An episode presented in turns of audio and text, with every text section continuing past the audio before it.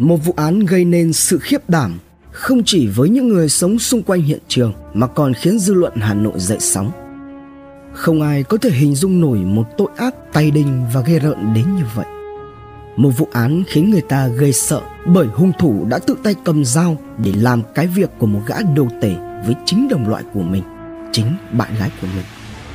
Và để làm được điều đó thì hoặc hắn phải có thần kinh thép hoặc hắn không phải là con người theo đúng nghĩa.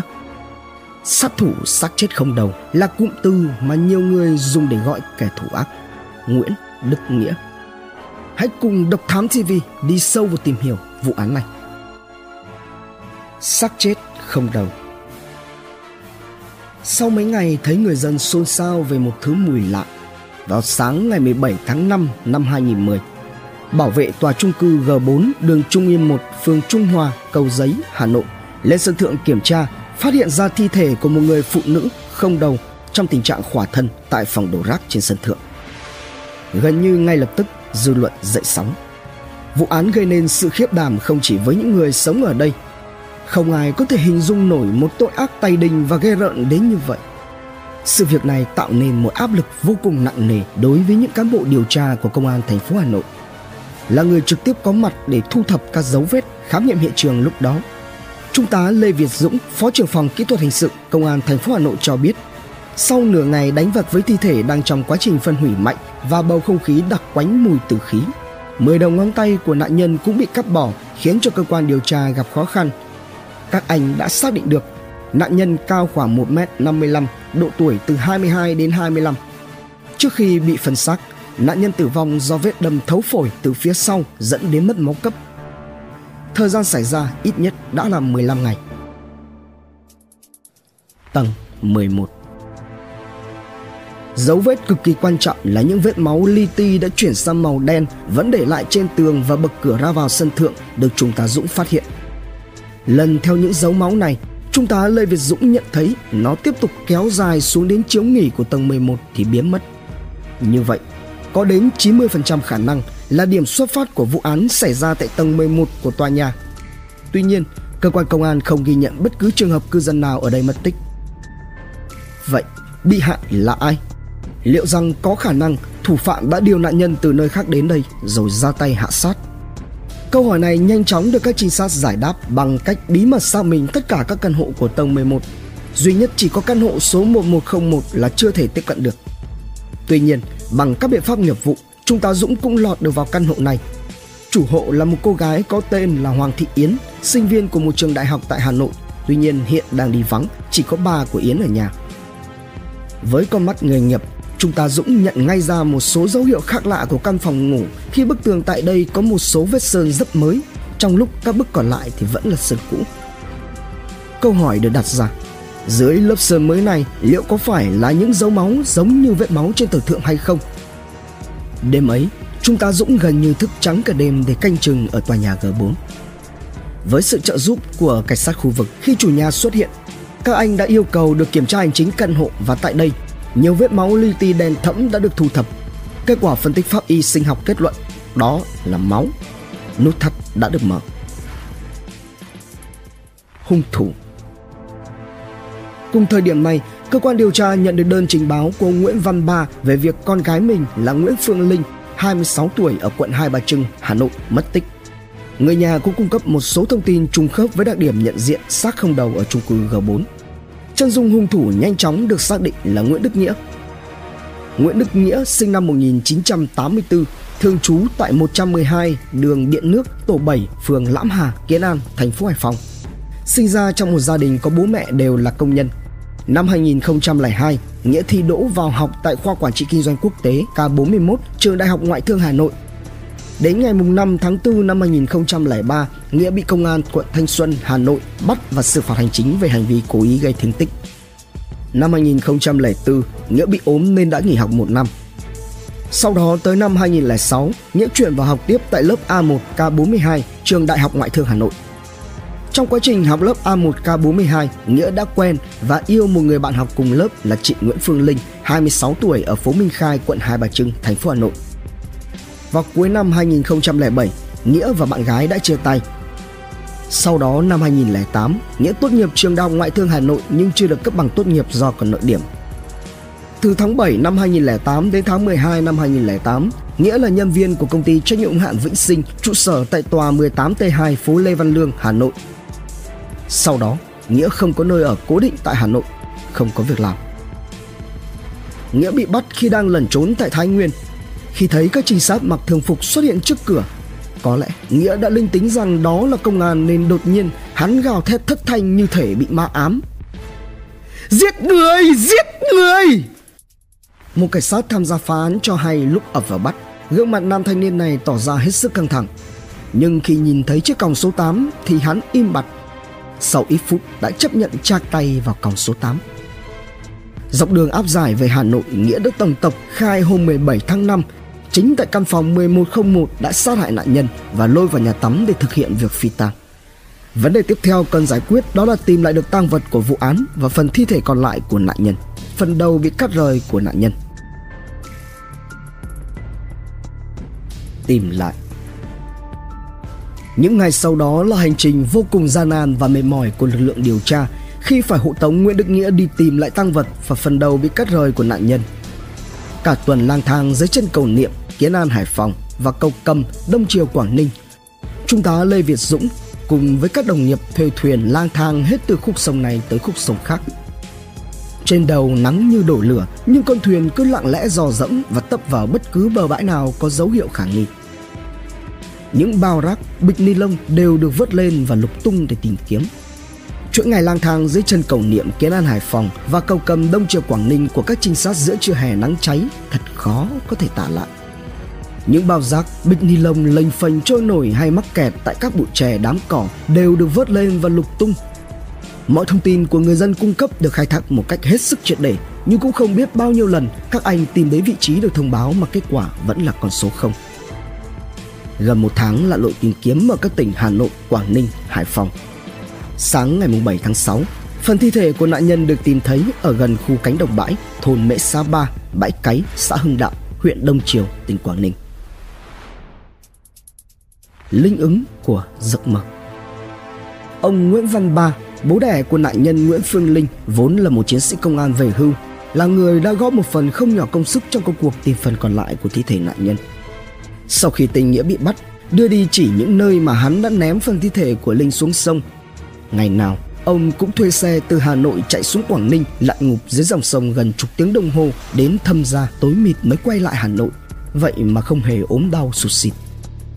Thương ông, nhiều người dân cũng xuống sông tìm cung nhưng chỉ được một hai buổi là nạn. Trong khi mọi người đoán già đoán non rằng chỗ tình nghĩa chỉ vứt đầu cô gái xấu số có lắm đá sỏi lại gần với cửa sông, xuống nước lâu như thế chắc khó mà tìm được. Nhưng riêng ông ba thì vẫn linh cảm sẽ tìm được con mình.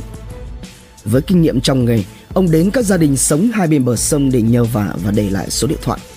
Trong suốt quãng thời gian xuống Quảng Ninh tìm con, lúc nào ông cũng mặc chiếc áo sơ mi màu hồng mà Linh đã mua tặng.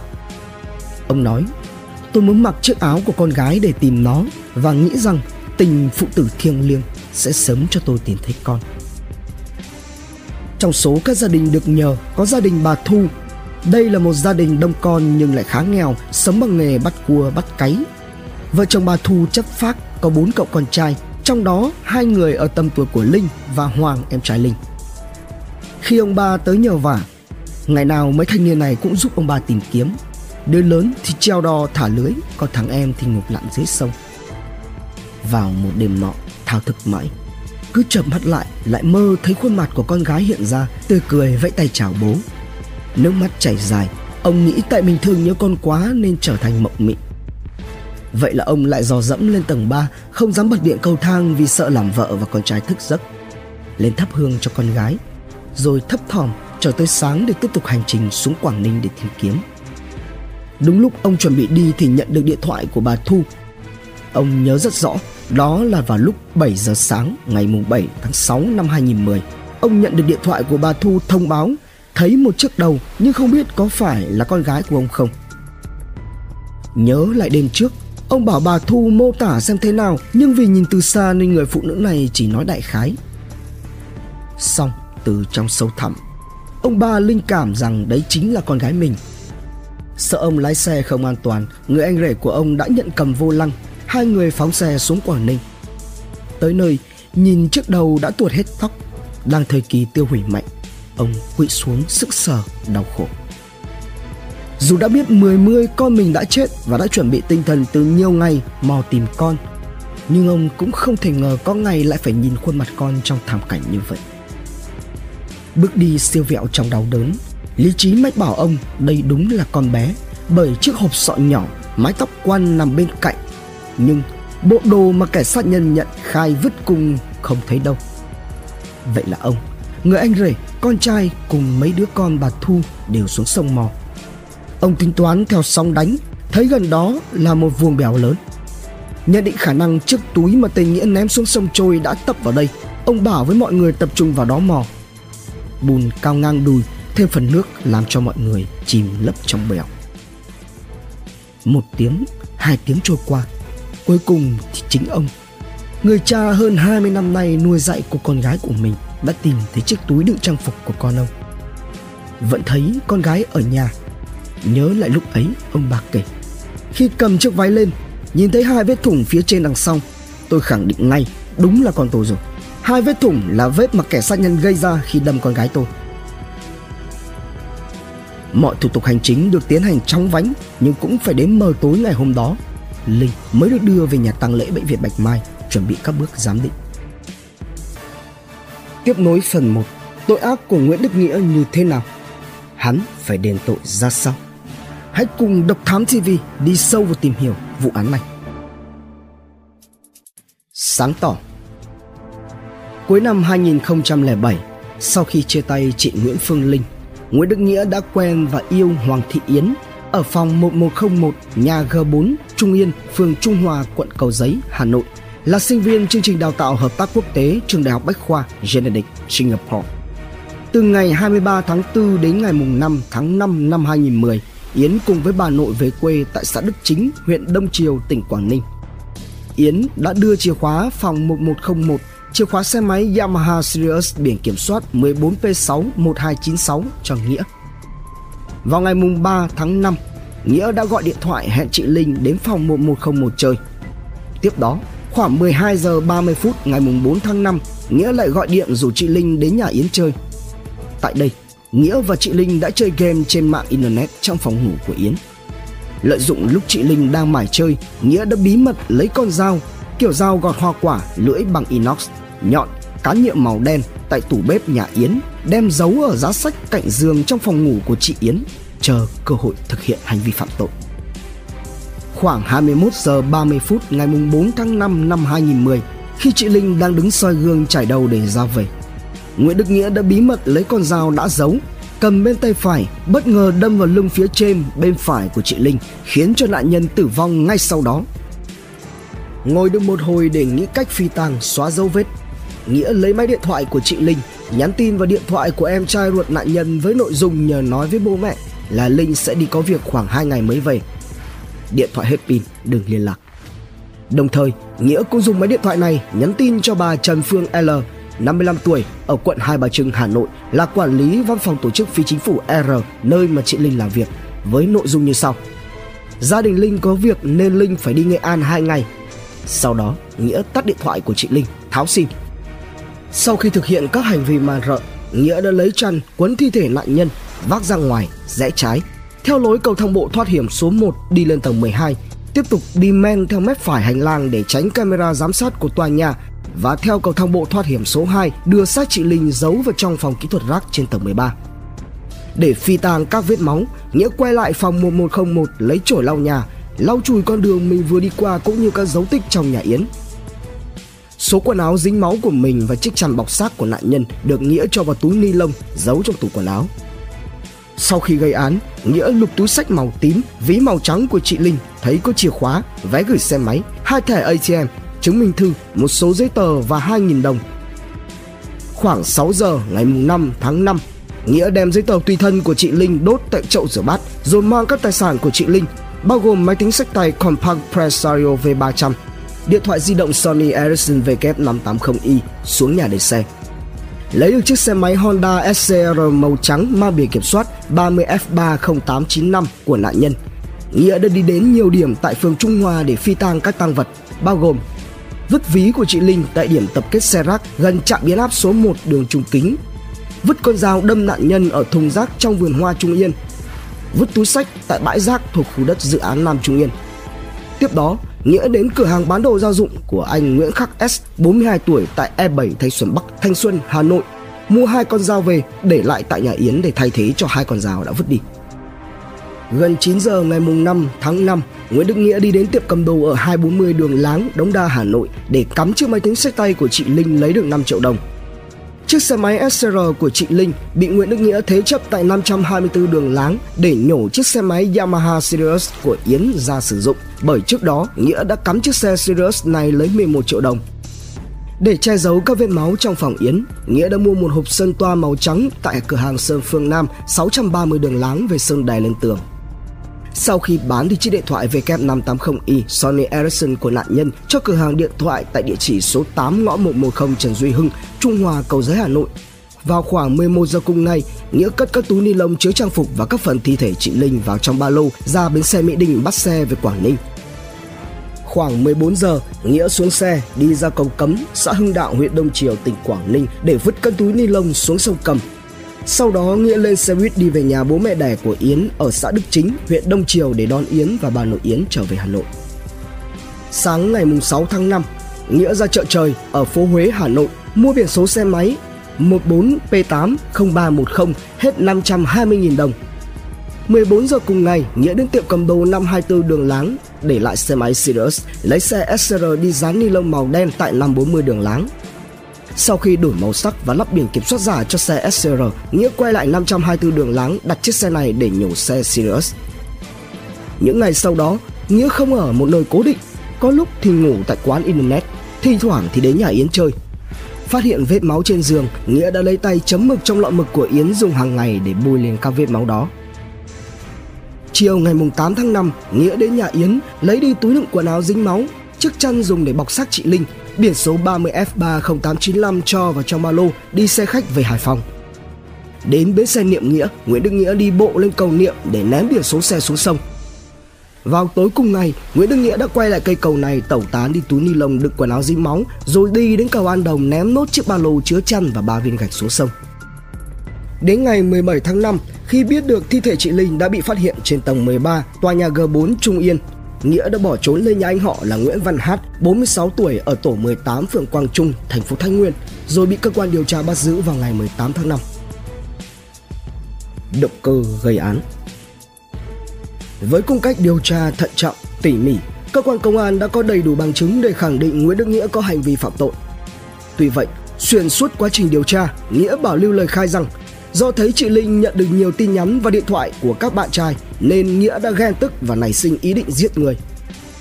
Về điểm này, cơ quan điều tra xác định các cuộc gọi và tin nhắn đó đều của những người mà chị Linh quen biết trên mạng. Nhiều người chị Linh còn chưa gặp mặt, nội dung trao đổi chỉ là mua bán tiền ảo và đồ chơi trên mạng. Ví dụ như vào lúc 13 giờ 53 phút ngày hôm đó, có việc liên lạc giữa anh Nguyễn Xuân Thờ, 28 tuổi, ở khu phố Thống Nhất, Dị An, Bình Dương và chị Linh với nội dung Chị Linh nhờ anh Thờ vào mạng Internet dùng tài khoản của chị Linh để mua bán tiền ảo của một trò chơi mậu binh.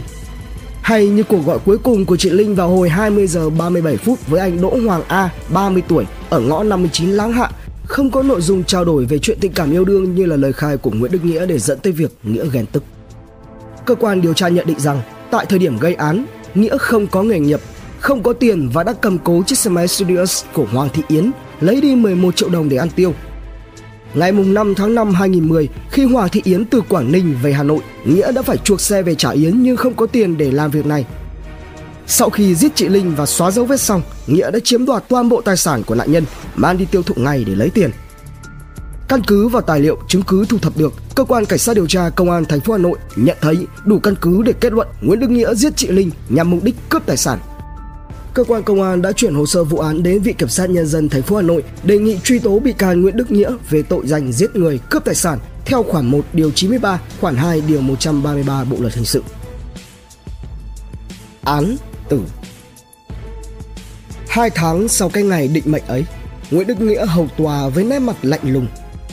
Buổi sáng ngày 14 tháng 7 năm 2010, hàng trăm người dân kéo đến Tòa Nhân dân Hà Nội để theo dõi kẻ thù ác bị trừng trị trước pháp luật. Đeo cặp kính cận, gương mặt thư sinh không biểu lộ cảm xúc, Nghĩa khai một cách rành mạch về quá trình gây án phi tăng sát rồi bỏ trốn. Cạnh đó là Hoàng Thị Yến, bạn gái của Nghĩa, đứng trước vành móng ngựa về hành vi không tố giác tội phạm. Suốt phiên tòa ngày hôm đó, hai người không quay sang nhìn nhau. Chỉ đến khi nói lời sau cùng, cảm xúc dồn nén vỡ òa. Nguyễn Đức Nghĩa đã bật khóc nức nở xin tạ tội đến vong linh của chị Linh cùng với gia đình. Trong phiên tòa sơ thẩm năm ấy, sát thủ cho biết dù bản án tuyên thế nào thì anh ta cũng không kháng cáo bởi lẽ với tội ác của tôi chết cũng không hết tội. Con trai nhận mức án tử hình về tội danh giết người và cướp tài sản. Mẹ của Nghĩa ngã quỵ, ôm mặt khóc nức nở. Còn cha của Nghĩa chạy theo đứa con tội lỗi mà dặn dò. Bố và em trai nạn nhân bất giác ngạnh ngào, Yến cũng đỏ vài mắt dù được tuyên hưởng án treo. Chưa đầy một tháng sau phiên xử diễn ra, Nghĩa làm đơn kháng cáo Trình bày trong đơn, kẻ giết người cho rằng không phạm tội giết người với tình tiết tăng nặng, thực hiện tội phạm một cách man rợ như kết luận của cấp sơ thẩm. Phiên tòa phúc thẩm vào một ngày giữa tháng 11 năm 2010. Kẻ tử tù khóc khi hay tin người cha tử nạn vì tai nạn giao thông. Thủ phạm vụ xác không đầu khẩn khoản xin một con đường sống để thắp nén nhang tạ lỗi với mọi người trước lầm lỗi đã gây ra. Cách đấy hai hàng ghế, mẹ của Nghĩa nước mắt chảy dài trên má với dáng vẻ đau khổ bà nói như than rằng chồng chết con chết tôi phải sống sao?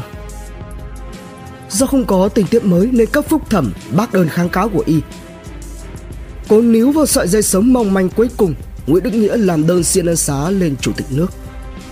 Những tháng ngày trong phòng biệt giam một cán bộ trại giam cho biết nghĩa đã có những biểu hiện khó nắm bắt và sống khép kín mang án tử nhưng nguyễn đức nghĩa cho rằng mình có học nên hắn vẫn tiếp tục tỏ ra trịnh thượng với các phạm nhân khác.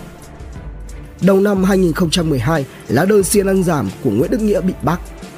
Đặc biệt, khi biết phải chịu án tử bằng hình thức tiêm thuốc độc, Nguyễn Đức Nghĩa càng tỏ ra buồn chán, đêm thường không ngủ hoặc ngủ rất ít, tới khoảng 2-3 giờ sáng lại thức dậy ngồi trầm tư.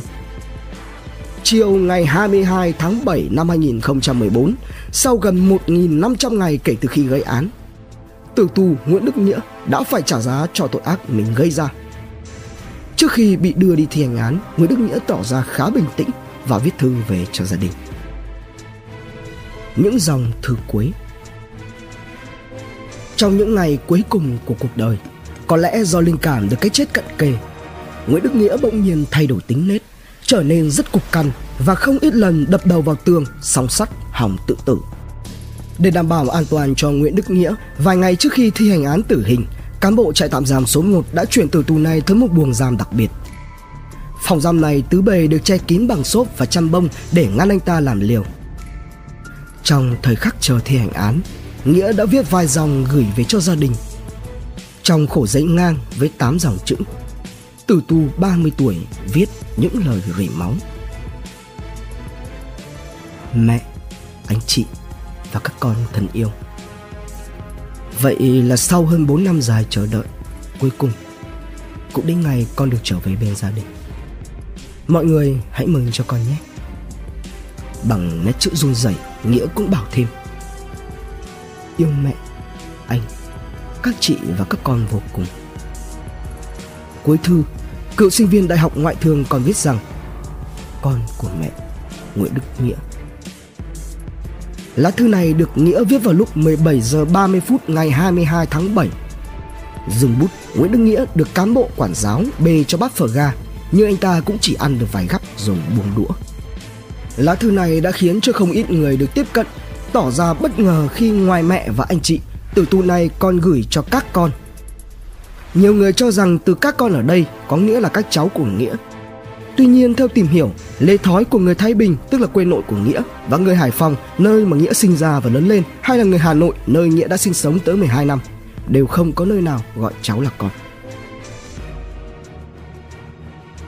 Lý giải về hành vi phạm tội Trung tá Trần Ngọc Hà, đội trưởng đội điều tra trọng án phòng cảnh sát điều tra tội phạm về trật tự xã hội PC45 Công an Hà Nội cho biết, từ hôm bị bắt giữ, tên Nghĩa vẫn giữ được thái độ bình tĩnh, không có biểu hiện về suy sụp.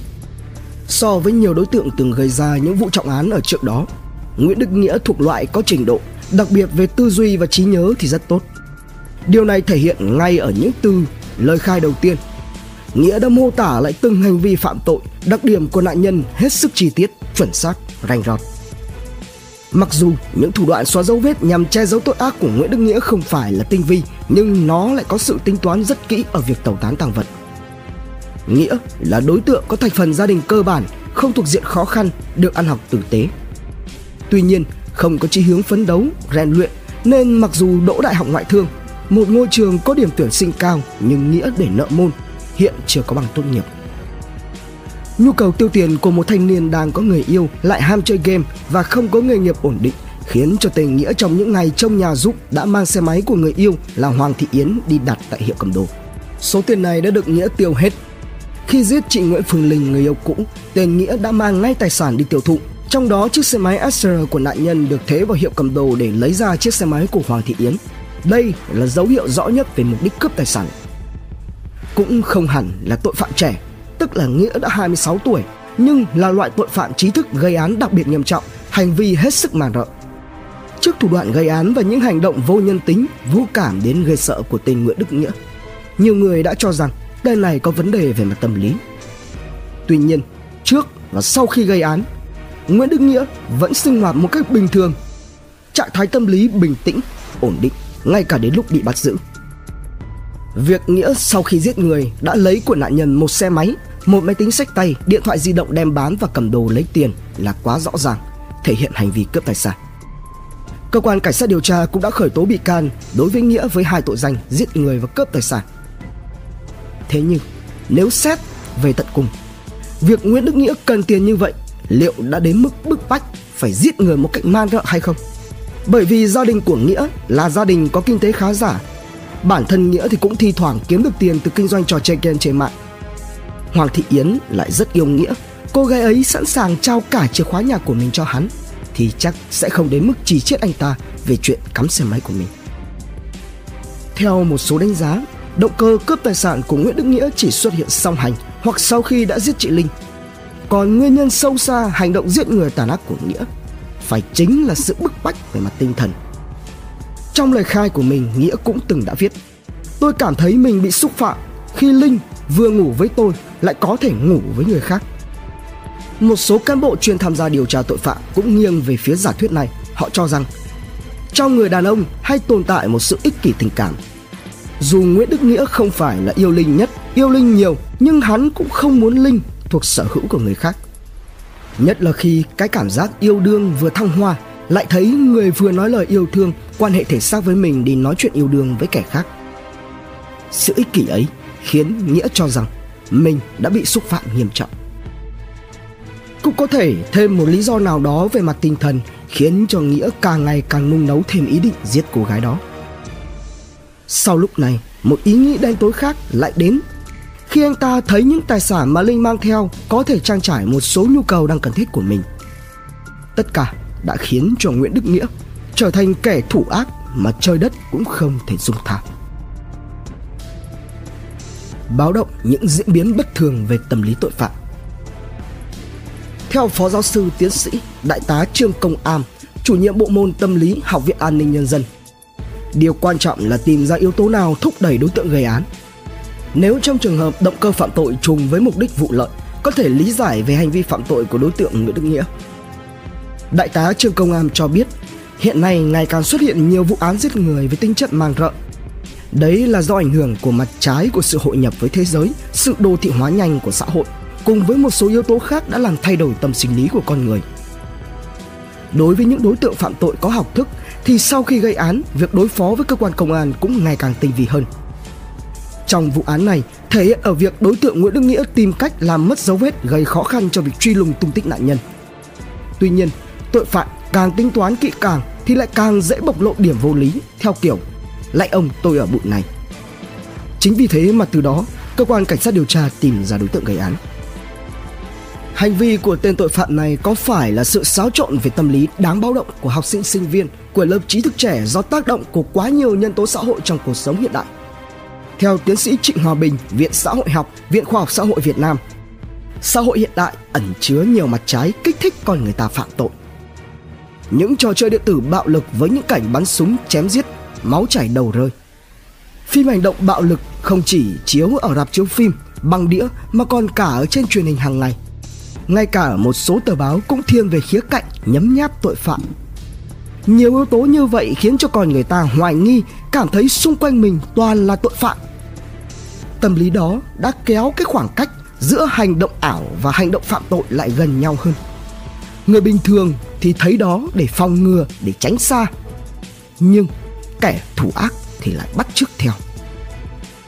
Thượng tá Nguyễn Văn Quyền, trưởng phòng kỹ thuật hình sự PC54 Công an Hà Nội cho rằng, theo quan điểm cổ điển về tâm lý tội phạm, sau khi gây án, đặc biệt đối với các vụ án giết người, tội phạm thường rất run sợ. Thế nhưng trong thời gian gần đây lại gia tăng những vụ án giết người có tính chất dã man, không đi theo quy luật chung của tội phạm là điều rất bất thường, đặc biệt diễn ra ở các tội phạm trẻ có học thức. Nhiều trường hợp phạm tội xong, đối tượng còn bình thản đi về nhà tắm giặt rồi quay lại hiện trường, trà trộn như những người dân hiếu kỳ để quan sát theo dõi. Những biến đổi kinh tế xã hội là nhân tố quan trọng tác động trực tiếp tới sự gia tăng tội ác xã hội. Bởi sự phát triển nóng và đa dạng của xã hội hiện nay đã kéo theo nhiều mầm mống tội phạm. Nguồn tham khảo và tổng hợp Công an Nhân dân Online, An ninh Thủ đô, Pháp luật xã hội, Báo Pháp luật, Gene News cùng nhiều nguồn khác. Độc Thám TV Hành trình khám phá những vụ án kinh điển và bí ẩn cùng Độc Thám TV Những quần khúc chưa lời giải. Những âm mưu chưa từng hé lộ. Những sự thật đang bị che giấu. Tất cả sẽ có tại Độc Thám TV